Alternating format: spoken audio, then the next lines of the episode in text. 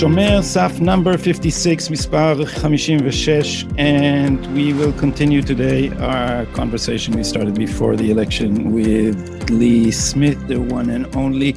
אלה מכם ששומעים אותנו בפלטפורמת אודיו, תעברו לוידאו, שם יש תרגומים לעברית. Hello, Lee, how are you? Shalom, how are you doing? Good to uh, see you.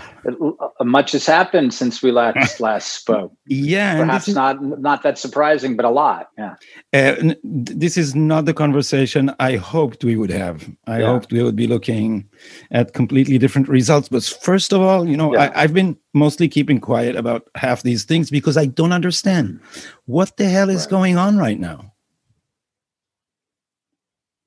I think, well, I mean, the way that I see it, and I think that you and I probably uh, probably see it similarly. I mean, it's a continuation of what's been going on since before the two thousand sixteen election.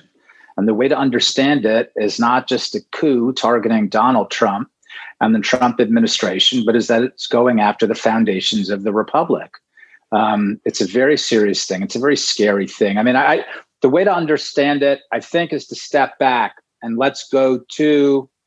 Let's go to the onset of the coronavirus, right? Which we all understand is a serious thing. I just heard very sad news from a friend this morning. His elderly grandmother passed away. It's just heartbreaking. It's a real thing. It's a serious thing. People are dying.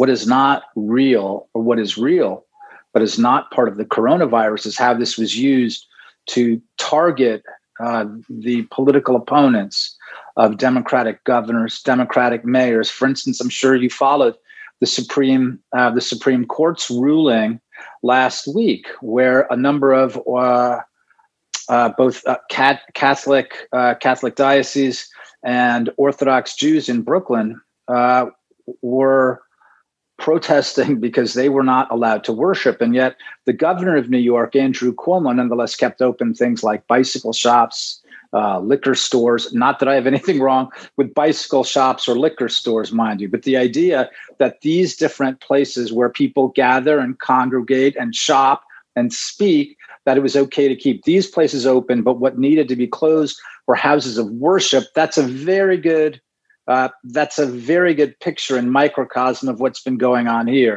right? The coronavirus has been used to target people who uh, who are political opponents, people who are on, uh, who are, I don't even think it's fair to call them, it's not a political issue so much as these are just people who, who worship God, and they want to go to houses of worship.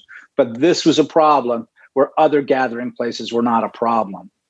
So if we understand, start with that, start with the coronavirus, then we go into the Then we go into the riots here, known as the George Floyd riots, right?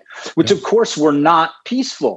You had the press saying, oh, no, it's mostly peaceful riots. It's absurd what happened. Major American cities were razed and looted. And what happened? When Americans said, uh, what's going on here? They said, never mind. They're peaceful, they're peaceful protests. It's about racism. They're allowed to go into the streets because that's a more serious public health crisis than coronavirus. You can't protest about your businesses clo- closing, but they can go out and protest against systemic racism. It's not only we are not going to protect you from people destroying your businesses, from setting fire to your houses of worship, from attacking your homes. As a matter of fact, we're going to let them do it. We're going to defund the police. You're going to sit back and take it and like it because you're racist. If you complain, you're an even worse racist, but you deserve it and you're going to take it. That's what's been happening here. So when we come into the election, people are looking. You, you will know this as well as I. I reported, lived in and reported from the Middle East for more than a decade. When you see different things, I, I was at the, I believe it was two thousand ten parliamentary elections in Egypt. And the only observers who were allowed in were from then uh, President Hosni Mubarak's party, the N D P, National Democratic Party. And people went crazy, right? Uh, outside forces like our State Department said this is not a real election. They're not letting in election observers from outside the N D P. This is one of the things that happened here. All sorts of irregularities that have occurred. So many Americans, Trump supporters, seventy-five million plus, in addition to others. I think I, I, I saw a recent poll saying that something like thirty percent of Democrats believe there are problems there were problems with this twenty twenty election. So that's a way to understand it. We're looking at, since at least twenty sixteen, this country has been in conflict. So that's the context in which these elections need to take place. And so everyone's, I'm sorry. What and, and election irregularities. Uh, I'm I'm looking, right. it's it's very hard to understand what's happening because right. the press is, the press generally discourages you from looking into it. Right. And any allegation of any fraud, they're saying there's no evidence. Look at these court cases. Right. They're throwing them right. out of court. Donald Trump's right. lawyers have nothing. So right. what's your estimate of, of, of election fraud? How serious it is and how likely are we to get to the bottom of it? There's a lot of people who are amassing a great deal of evidence from places like Georgia, from Pennsylvania, uh, Michigan, and Wisconsin, as well as Arizona. And these are the these are the question marks. These are the places that people have questions about. I'll, well, without getting into details, I'll just say the general picture looks like this. When people say, well, look, I, I don't get it. I understand the number of absentee ballots. I understand the number of, uh, of, of, of, of the amount of voting by mail. But when they say that they're shutting down counting in Atlanta election night at ten thirty, and the people in the press who are talking about this, I was watching Fox that night, and the people in the press just say, yeah, there, apparently there's not going to be any more counting in Atlanta. Well, why? Is no one asking a question, what's going on? Can this be explained?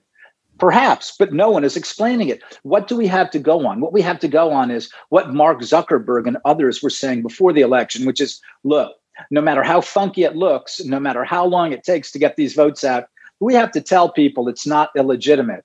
Okay, well, why? What is the explanation? It's not enough just to say, no, no, no, ignore, ignore your, uh, ignore your own common sense, ignore your horse sense. Believe me, it's legitimate. And there are no explanations yet. There's just a general, there's just general clamor that anyone who objects to the, or, or anyone who finds something questionable and curious about the, about the way these elections were conducted, it's the same with Russiagate. Anyone who thinks that Donald Trump is not a Russian, uh, is not a Russian spy and the F B I was up to something bad, they're the conspiracy theorists. That's where we are in this country. That's where we've been for four years. Uh, so why are so many uh, cases raised by the, the Trump's lawyers thrown out? For instance, recently in Pennsylvania. Um, well, in I, mean, I think we have. Yeah, I mean, we have to look at the the, the you know the governor of the state is a uh, the governor of the state is a Democrat. If we're looking at inside of different cities, most of these cities are run by Democratic Party machines, and that's been going on for a very long time. If you look at what happened, if you look at the places where there are questions, if you look at the place where there are questions, these are all swing states. People knew these were going to be battlegrounds, and they zeroed in on these different places, different counties, different cities where uh, where they figured they could have an effect. So that's that's what the debate is about. That's what the argument is about. Whether um, whether the campaign's lawyers, Uh, whether other people who are not affiliated with the campaign or the president, but people like Sidney Powell, um, Michael Flynn's lawyer, she's also been working a lot of these cases, whether they will be able to amass enough evidence in time uh, is unclear. So th- this also is a, this also is a, it's an enormous concern because we're, we're heading into, regardless of what happens, we're heading into another four years Another four years where half of the country is looking at the other half with suspicion. Do you have an idea what the Kraken is? Does Sidney Powell have a Kraken? What does she refer to? What is the whole? Because the way the way yeah. it was presented here, I know it's not true.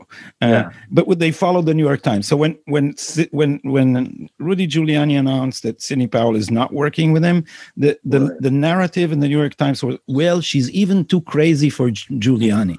Yet we know that yeah. they they split ways because they had different legal tactics, probably because the uh, president's lawyers cannot Uh, pursue uh, a- active politicians, um, but it, how how valid? What is the Kraken, and how valid do you think the information she has is? She looks very confident.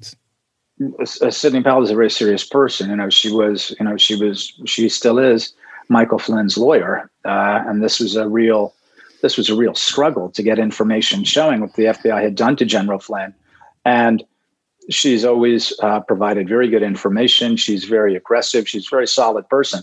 I think insofar as the, I don't think they had a falling out. I think there were a number of different issues, a number of different issues. Some of them having to do with uh, how legal representation is going to get financed, um, who was working for whom. So, you know, that that that's a story for another day when we can figure out exactly what happened there. But right now, what everyone is looking, I mean, it's, it, I'm I'm not trying to uh, d- defer it.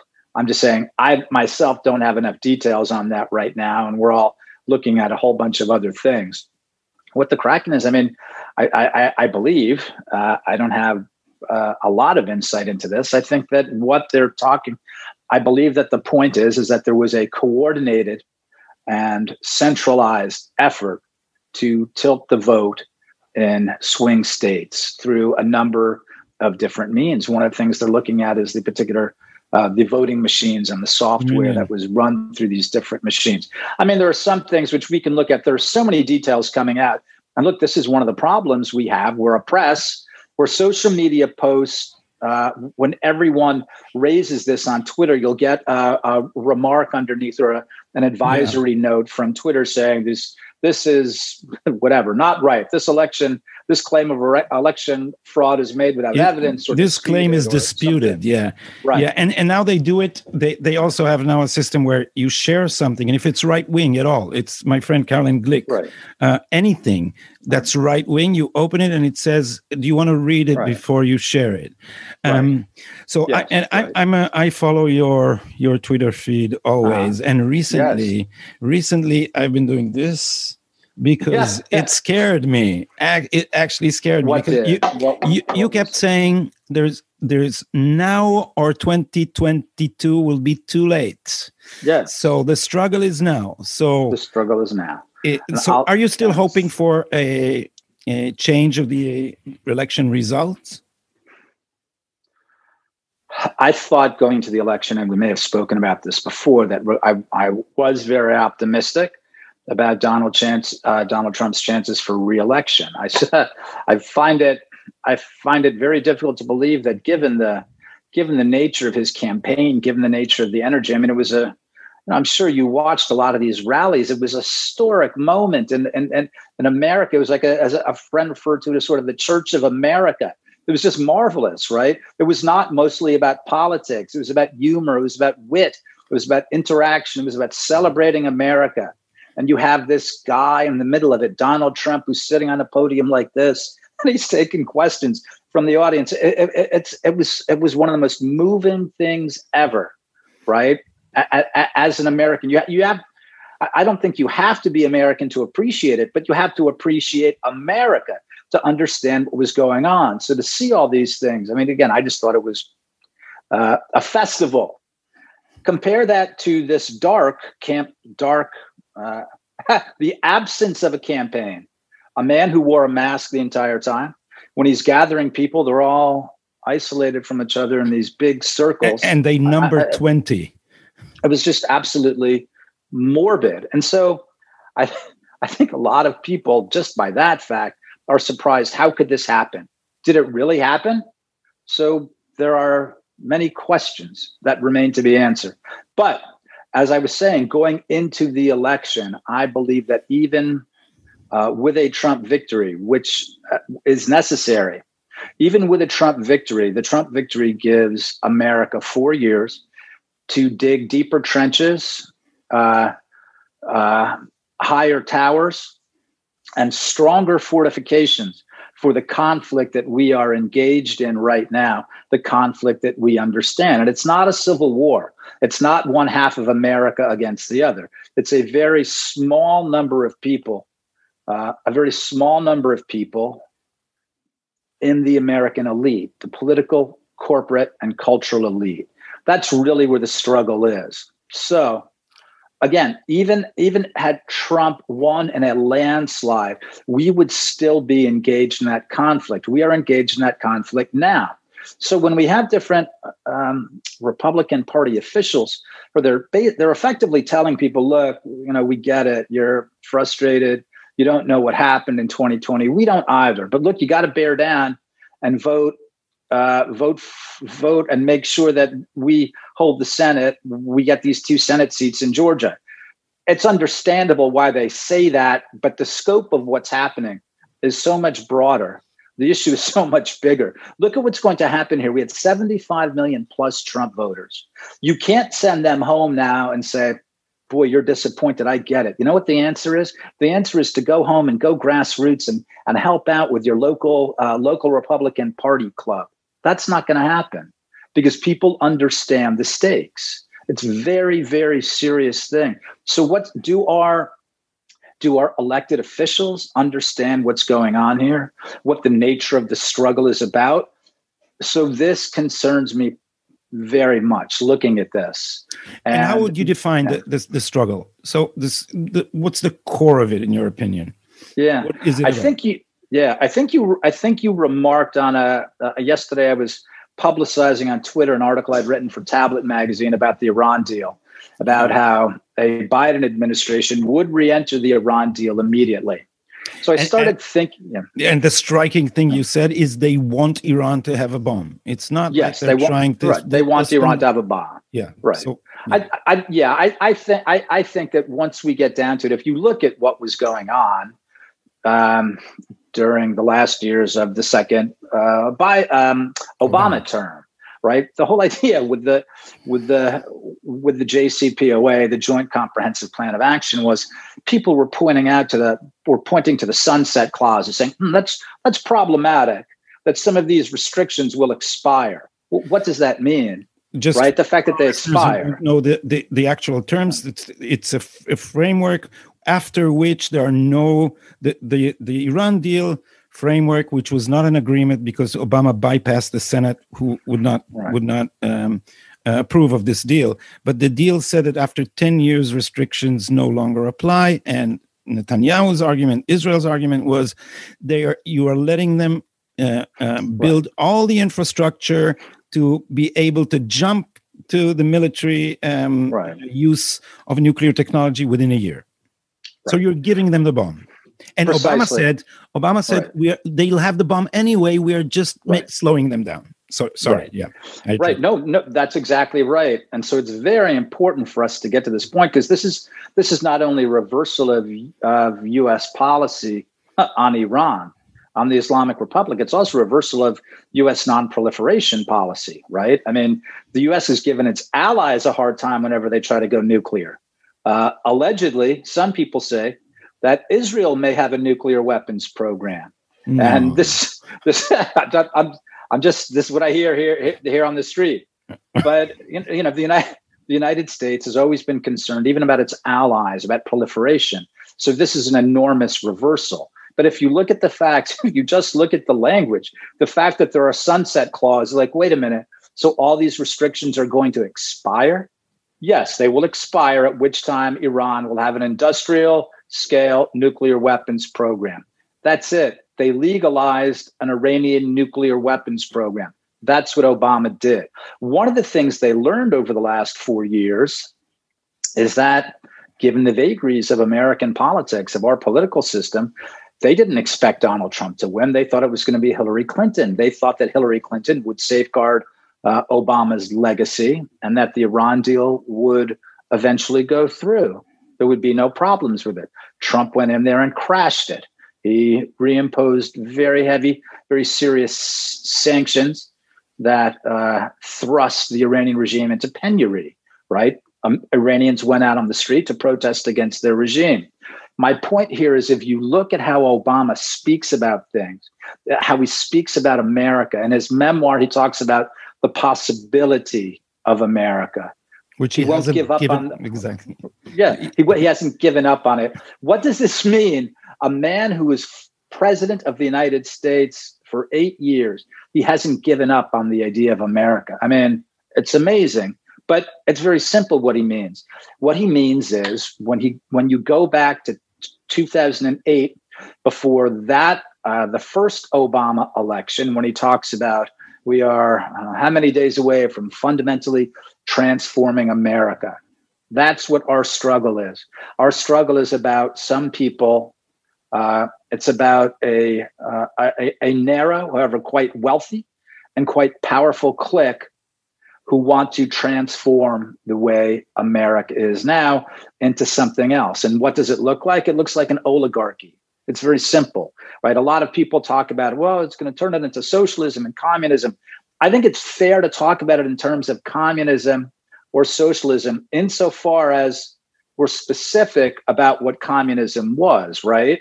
When we talk about dictatorship of the proletariat, it's the difference between like, so is the dictatorship uh, representing the proletariat? No, they were the dictatorship over the proletariat.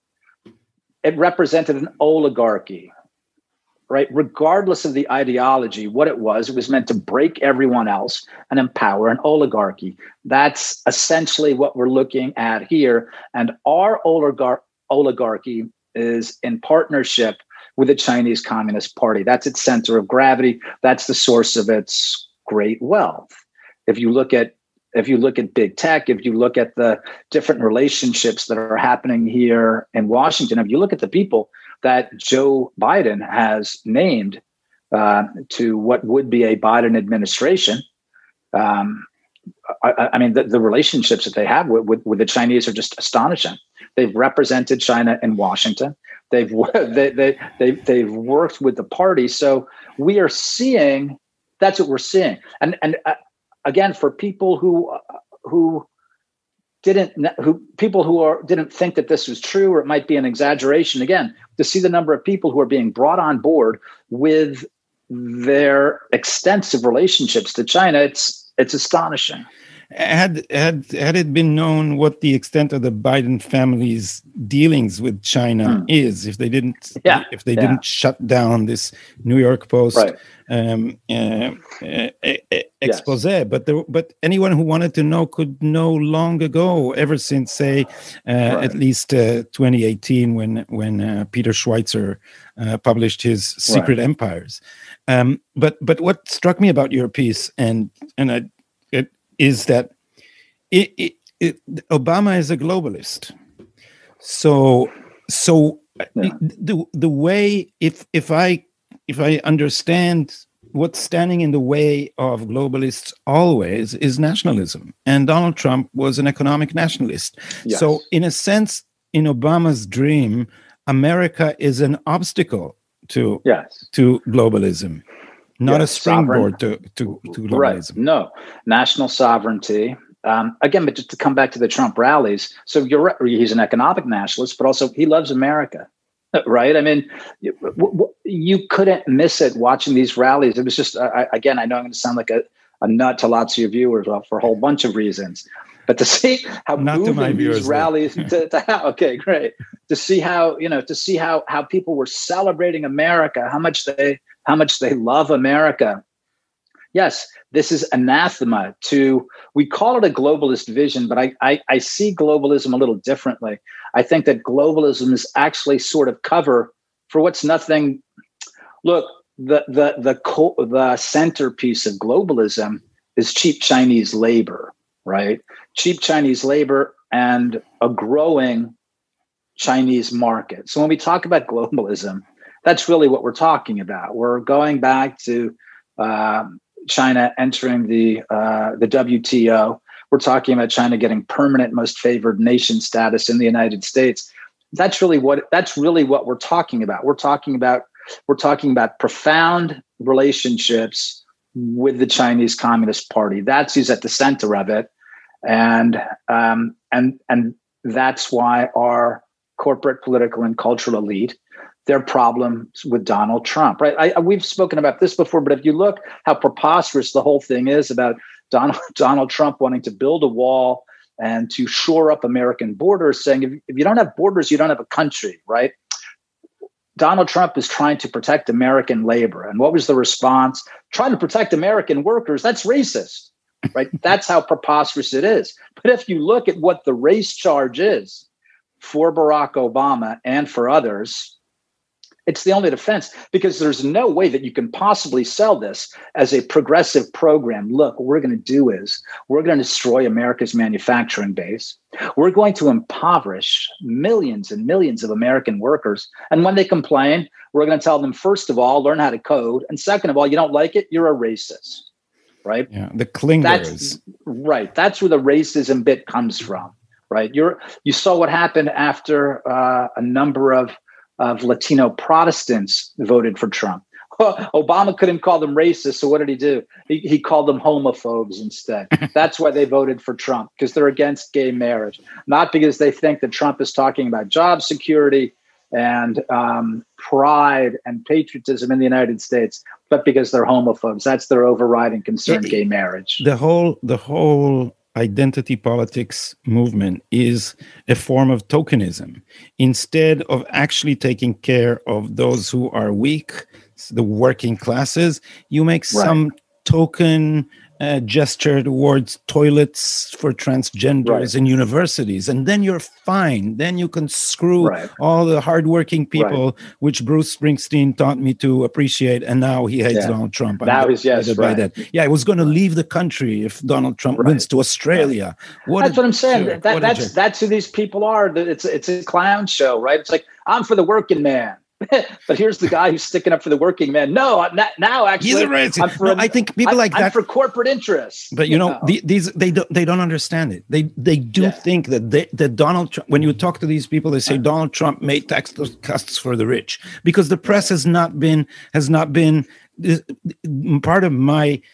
Beef with the press here is that people don't know what Trump's policy was. The only right. thing they have to say about Trump is racist, misogynist, right. grabber by the yeah. beep beep beep. Yeah. And and um, and, but but sticking to your China point before we move on, yeah. because okay, I, it is do these. I mean, I, I just read the. I, I had a conversation here on The Gatekeeper with Peter Berkowitz. Uh, oh, sure, about, yeah. Peter's, about, a, Peter's a dear friend. Yeah. The, he's a great guy, and, and great guy, he, and, and he oversaw the the China paper, the China uh-huh. the China Challenge paper of the State Department, right. and and China has a clear plan to use the free, mm-hmm. open international market in order to take it over economically, right. and then turn it around and put it all under a communist dictatorship. That can't be what Obama wants, can it? No. Um, look, one of the things that we've seen here, one of the things that we've seen here, which is fascinating, over the last four years, right? It's it's it's actually it, it, it's actually almost it it it, it would derive. I wish we had Peter on, because he could tell us what kind of philosophy this, what kind of philosophy we're talking about here. But the number of different figures who who who realized their historical project, right? Donald Trump came to office talking about the swamp, talking about the fa- talking about fake news, complaining about the press, complaining about the swamp. He had no idea all these different things were going on. He talked about China. China was a problem. But there was no way that he understood all of these problems in detail, the way all of these things surfaced over the last four years. My contention is, is that they themselves didn't know that they were all networked this closely. Hey, look, there's James Mattis over at the Pentagon. He's pushing Chinese interests too.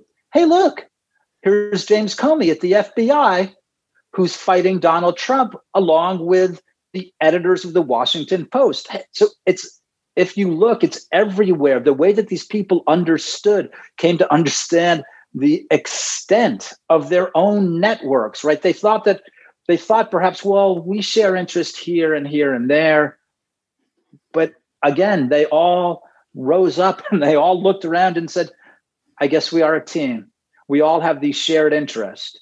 And against them is not only Donald Trump, but what the excellent political theorist, writer Angelo Codavilla calls the country class, referring to Americans who value American traditions, American history, American symbols. Against them, again, what Donald Trump has called the swamp, but it's inadequate. What we've seen here the last the last four years, but even beyond, is a uh, a wide-scale campaign of desecration, not only against the human body and human spirit, but against American symbols, against American cities, against American history. That's what they were doing when they were when during the George Floyd riots. They were tearing down statues. The sixteen nineteen Project. You think there's something noble about American history? It's not. It's garbage. About That's what we've been watching. Right.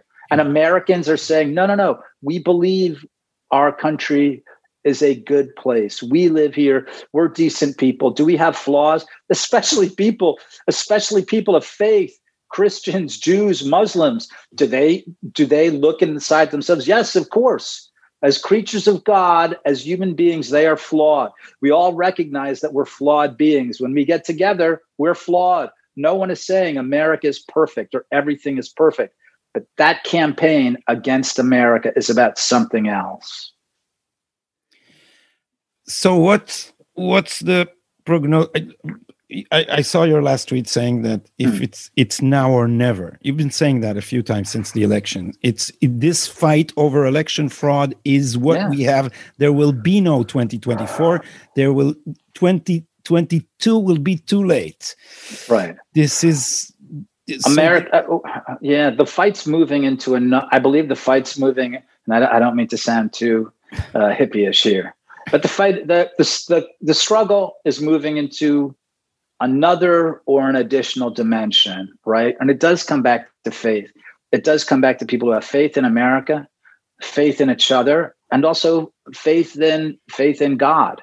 I mean, I think that I think that the struggle will have a more spiritual dimension, right? Because again, if you're looking at a campaign of desecration, attacking all of these different things, people will stand up for it. And so what what I mean by too late, I mean if the Repu- if Republican officials do not understand how important this moment is right now, and if they figure, well, it's just a regular political moment, they're incorrect.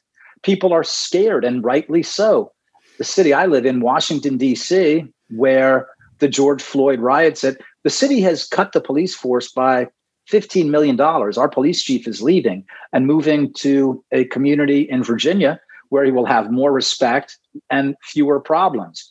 Americans are worried and concerned.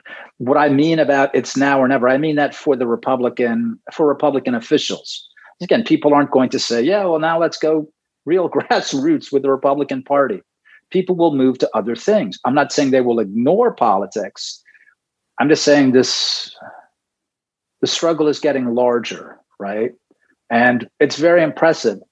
In the long term, I'm extremely optimistic. It's so moving to go around, not just those rallies, but to hear other people. When I, I we may have spoken about it before, but when I was reporting the permanent coup, going around and speaking to people, And and people are just, I mean, they really do feel blessed to be living this incredible time full of meaning, right? Because as Americans of this generation and of younger generations, you're used to having things given to you, right? Inheriting things. You don't know really what your freedom, what your freedoms are, the gift that's been handed to you. And now, as people must stand up for it and declare their faith in these freedoms in the country, it's it's really exciting. Again, it's it's a dangerous time, but it's very exciting. Don't it always seem to go that you don't know what you got till it's gone? It's exactly. Big Yellow Taxi. Yeah, John, yeah Johnny exactly. Mitchell. That's, that's very true. That's but, absolutely true. But in terms of politics, uh, do you think that if, if Joe Biden... Uh, uh, is entrenched in the White House, um, it can be there, there. There will, as some have been have been saying, there will be no Republican administration from now and into a long stretch of the future. It's possible, uh, you know. And there are other people who say on the other side, um, they say, "Well, you know, a Biden, uh, a Biden presidency will be so uh, riven with with fractures. It's going to be hard for them to get anything done." I remind people it's not a Biden administration. It's the third Obama term. And if you look at the people they're bringing in, these are disciplined and ruthless people, which is why you have them using the resources of the intelligence community to spy on their opponents, right? And what did they do? Under a Republican House and Republican Senate, that's where they pushed the Iran deal, right? Against the and against two thirds of the country that didn't want the Iran deal.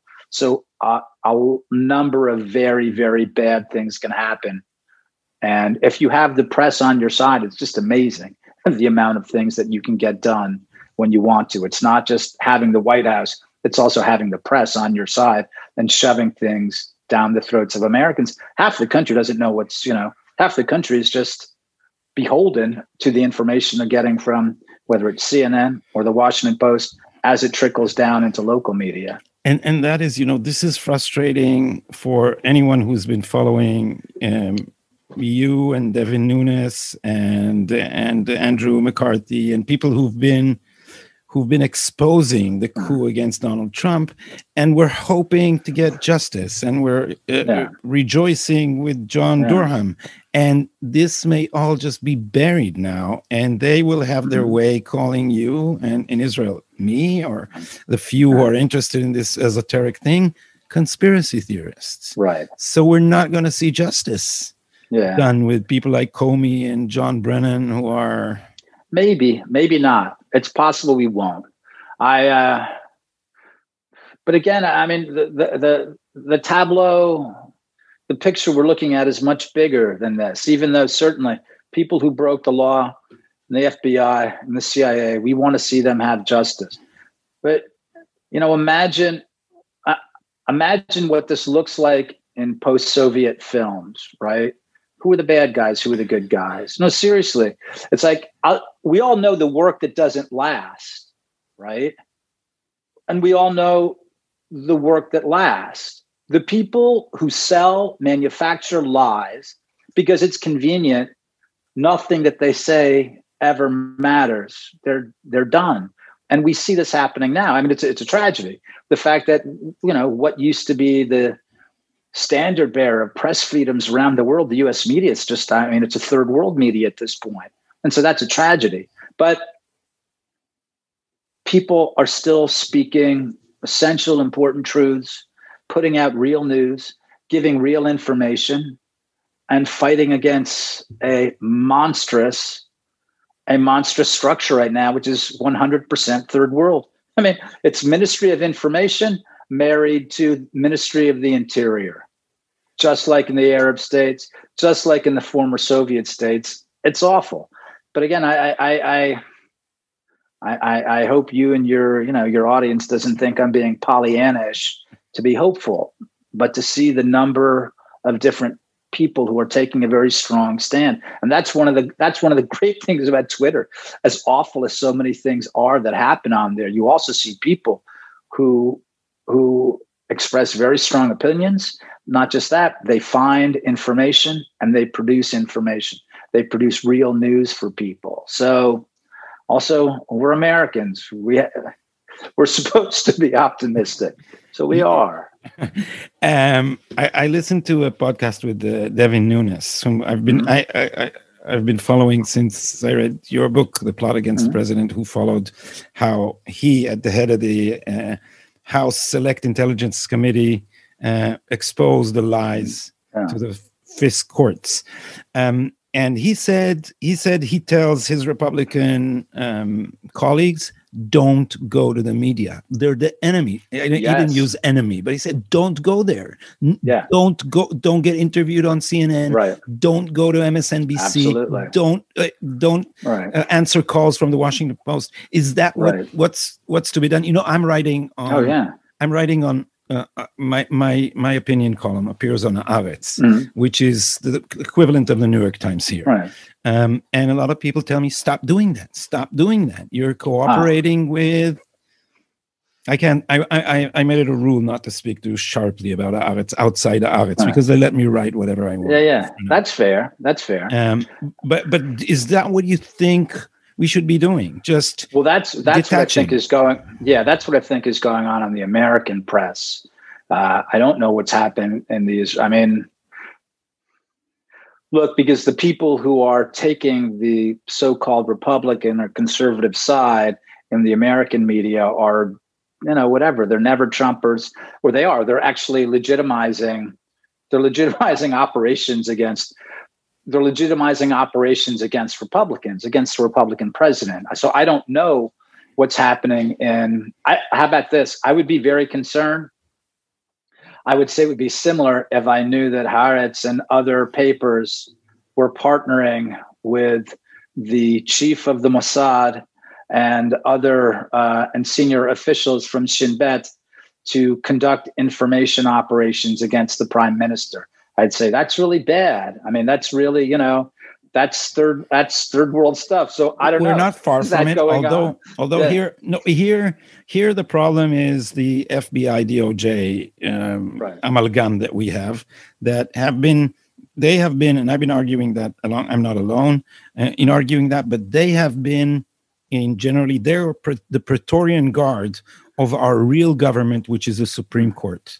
The Supreme Court here right. d- it meddles in everything and has yeah. established itself as the last authority on anything. And right. if you dare try to change the balance of the branches of government, you may right. find yourself suddenly under investigation. So right. what they're doing generally is they are weakening all elected institutions. And now what we mm. envy, I we envy you in the fact that you can have a Devin Nunes at a at a commission yeah. in the parliament that that can summon subpoena w- uh, witnesses and information mm-hmm.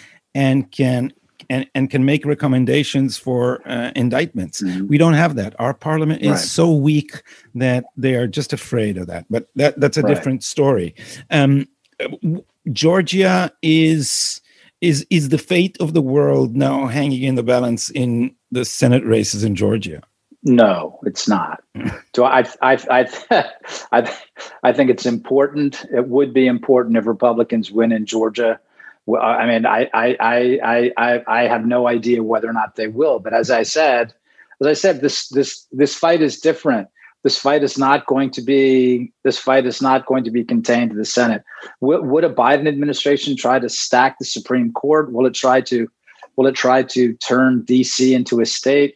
Yeah, I suspect they probably would. But the struggle is so much larger than that. The struggle is really about the future of this country, um, and that's what's significant. And again, if you look at what when people place too much importance on this on these Senate races. What I've said is that remember that Barack Obama legalized the nuclear weapons of a terror state when the Senate and House were controlled by Republicans. There is a lot these people can do even when it's controlled by Republicans. I'm not saying it doesn't matter. I'm not saying it's not significant. I'm not saying to hell with the Republican Senate. I'm just saying that is a very small part of what's going on here. Um, so maybe um, towards the end, I should ask uh, Nikolai Chernyshevsky's question in Russia. What is to be done? What is to be done? yeah. At, at any level, our level, your level as a journalist, the citizenship, what is to be done now, in your opinion? Locally about the, the, the um, election fraud issues and looking into the future if that struggle is lost. How about, I think you and I uh, texted briefly about this. How about if we use the mechanisms and instruments of globalism to undermine globalism?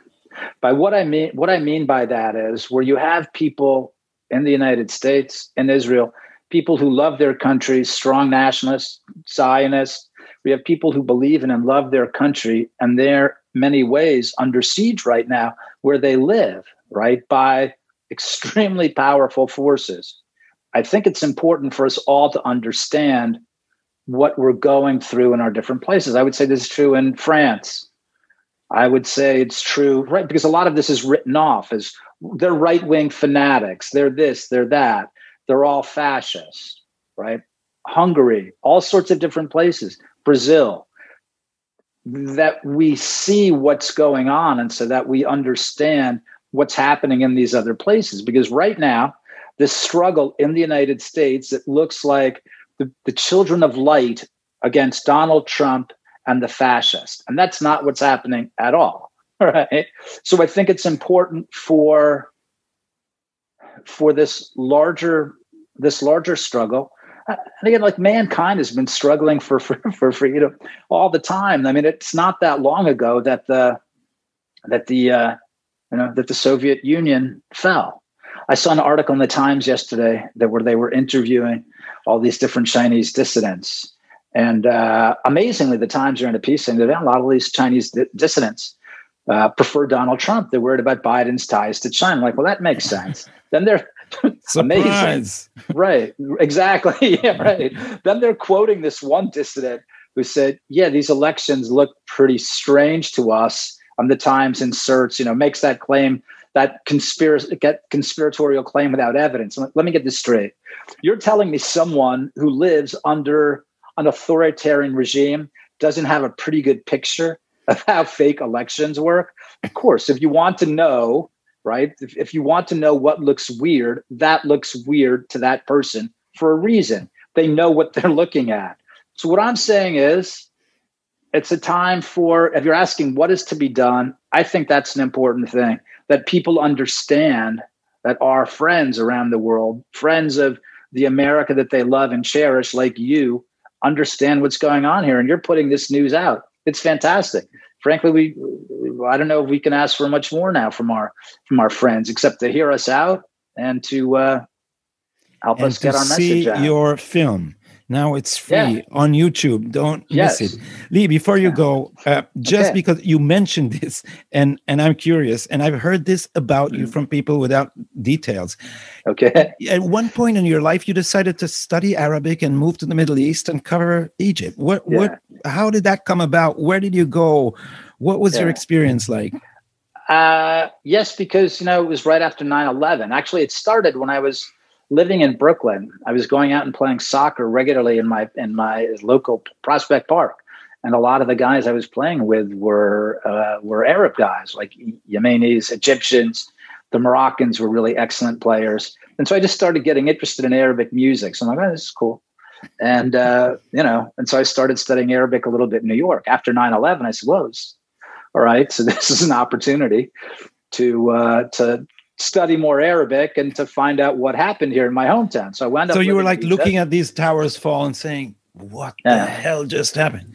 Yeah. Let, let me interrupt. Yes, right. Let, let me interrupt yeah. you with a short story, because I was a student at the graduate school at Rutgers. And, oh, right. and I was wow. on my third year then. And, and an Israeli student named Michal, she just arrived mm-hmm. and it was her first year. And one morning, on September eleventh, I wake mm-hmm. up and I get a call from her saying, mm-hmm. do you think the university would be open today? Should I go out ah. to New Brunswick? Yeah. Because Rutgers is about an hour away. Yeah. And I said, why wouldn't it be open? And she said, yeah. well, the, the Twin Towers were attacked and they fell. Yeah. And I and I said, oh, these new students, they have no idea what rubbish. Yeah, yeah, right. And I opened my A O L, and it was I yeah. didn't I think they didn't fall yet. Right. It was just we were looking right. at the A O L screen with the towers burning. Yeah. So you looked at it, and was that your the, the catalyst for your deciding to go get into the, the depth of this? Yeah, you know, I, I was raised in New York. I was born in Puerto Rico, but I was raised in New York. I lived in New York my entire life, and it was a it's a shocking it's a shocking thing to see your to see your hometown, uh, to see your hometown targeted, and many of your neighbors, your neighbors killed. I mean, I remember later that day when the towers did fall, walking around. I mean, you're walking. We were walking around covered in the dust of our neighbors. I mean, you know, and it was just, it was just terrible. Um, you know, so that that focused my mind and said, I need to find out what happened here. Um, so that's when I moved to Egypt uh, a few months after in, in January. And so I was in Egypt for about a year and a half. Then I was in Beirut for about two years.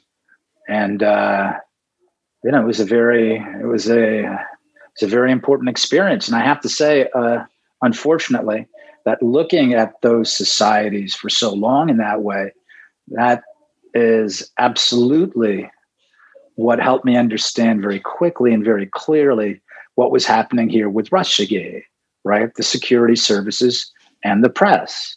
And uh, I know um, this is a, a terrible lesson to have learned, and to see this happening, you know, happening in the United States, seeing the press turn this way and seeing these resources that are supposed to protect Americans from terrorism like nine eleven instead turned against Americans who simply wanted to participate in the political process, which is our right. Um, so yeah, and, you know, I still, uh, for Tablet, I still write a lot about the Middle East, especially Iran. But that article that came out this week, I mean, I, I don't know about you. I'm sh- I, I imagine many Israelis will feel the same way that I do. Well, Israelis have much more to be worried about than than we do as Americans, pro-Israel Americans. But the idea that we may have to go through this Iran fight again, I, I mean, I, it's it's nonsensical. The amount of lies, especially after all the lies we've been through with Russiagate, there's because at least it looked like an honest debate last time, right? I had lots of friends across Washington who were involved in it. Who said, we can't do this. This is terrible. Experts, people like Omri Sarin, who's an expert, someone we all went to to learn about, uh, you know, to learn about how how uh, how nuclear weapons and nuclear programs work. So all these people who committed all of their intellectual resources, brilliant, astonishing people, and what did we learn? We learned it was all nonsense. It was a lie. It was a fake debate. So the idea we may have to go through that again, well, I mean, it's devastating. But it's not going to happen the same way because we're not going to pretend it's an honest debate. We're not going to pretend this is a, an argument over uh, how many centrifuges or, uh, well, exactly what will the sunset clauses look like or how much sanctions relief should they get or, well, how do we know if they're not giving money to Hezbollah or Hamas? Uh, we're not going to have it in the same way. The people who are now advocating to give a terrorist state a nuclear weapons program are going to have to wear that around their neck for the rest of their lives. If that's what you believe, and if the Biden administration, Obama three point oh, can push it, okay, all right. But you're going to have to live with that. We're not going to pretend it's a real debate and you're stopping war because the money that Obama gave in sanctions relief to the Iranians, they used that in the Syrian war. They use that to promote terror, international terror, and their terror armies throughout the Middle East. It's Hezbollah, whether it's about different uh, Iraqi units, Afghanistan. So the Houthis at least in Yemen. The Houthis, right. So we're not going to pretend about this at this point, but it's it's profoundly dispiriting to see to see it may return to that. Well, we we may uh, have to. It was hard for me to to um, digest everything that happened, um, and and it still is. But but it's been a great help. Um, your Twitter feed is, and I've people have been asking me. I was telling them I'm going to talk to Lee today. I'll, I'll get yeah. back to you on some of these matters. So it's, it's it's it's very. I mean, look, it's really confusing. I understand why people. Why it's very hard for people to look at what they're seeing. Oh, here's one thing, just very quickly. Yeah. So you, you got, I mean, I don't know if we're running over, you can cut me no, off. No, no, no, sure. This, this, this one thing that I think is interesting. So, you know that on election night, uh, Fox News called the state of Arizona with, with barely anyone reporting. And they refused to call, um, they refused to call Texas and Florida, very big states that were important for Trump. And the reason that Fox News's ratings have plummeted since that night is because of Fox News. Do you know why?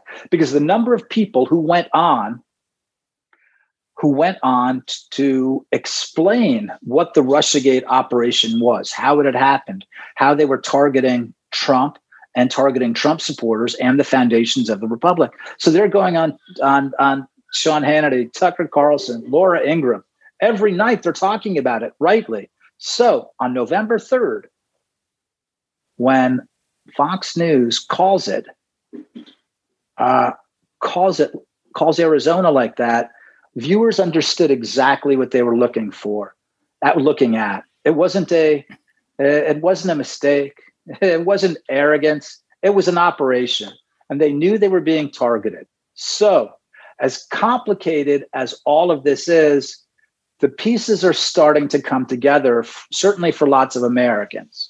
They know they know now what's going on, and that's why it's scary to lots of people because they see what's happening, what's unfolding. Nonetheless, they're very, uh, as I said, they're also excited that they're living in this time. They get to stand up for their country and articulate what it means to be an American and believe in freedom. There's a Chinese saying, which means to to be an epithet, uh, is that may you have an interesting life. Right. By which they mean they wish you hell.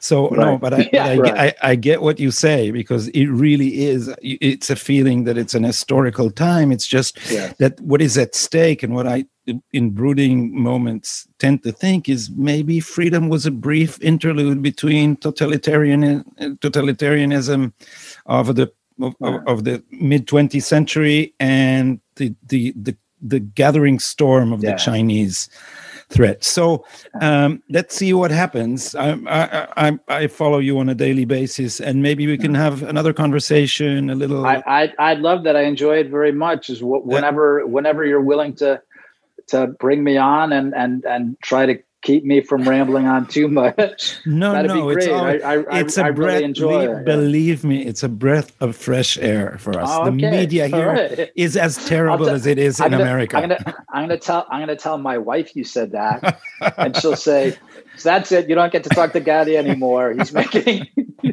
he's pushing nonsense down your throat. You believe it. You can't speak with him anymore." So, so uh, no, I'll remain on your side, uh, whatever your thanks. familiar uh, coalition becomes. Uh, okay. So, so thanks so much for your time. Thank you and, very much. Stay safe, and we'll talk again you soon. You too. Thanks again. Good night. Thanks. Bye bye. Thanks. Bye.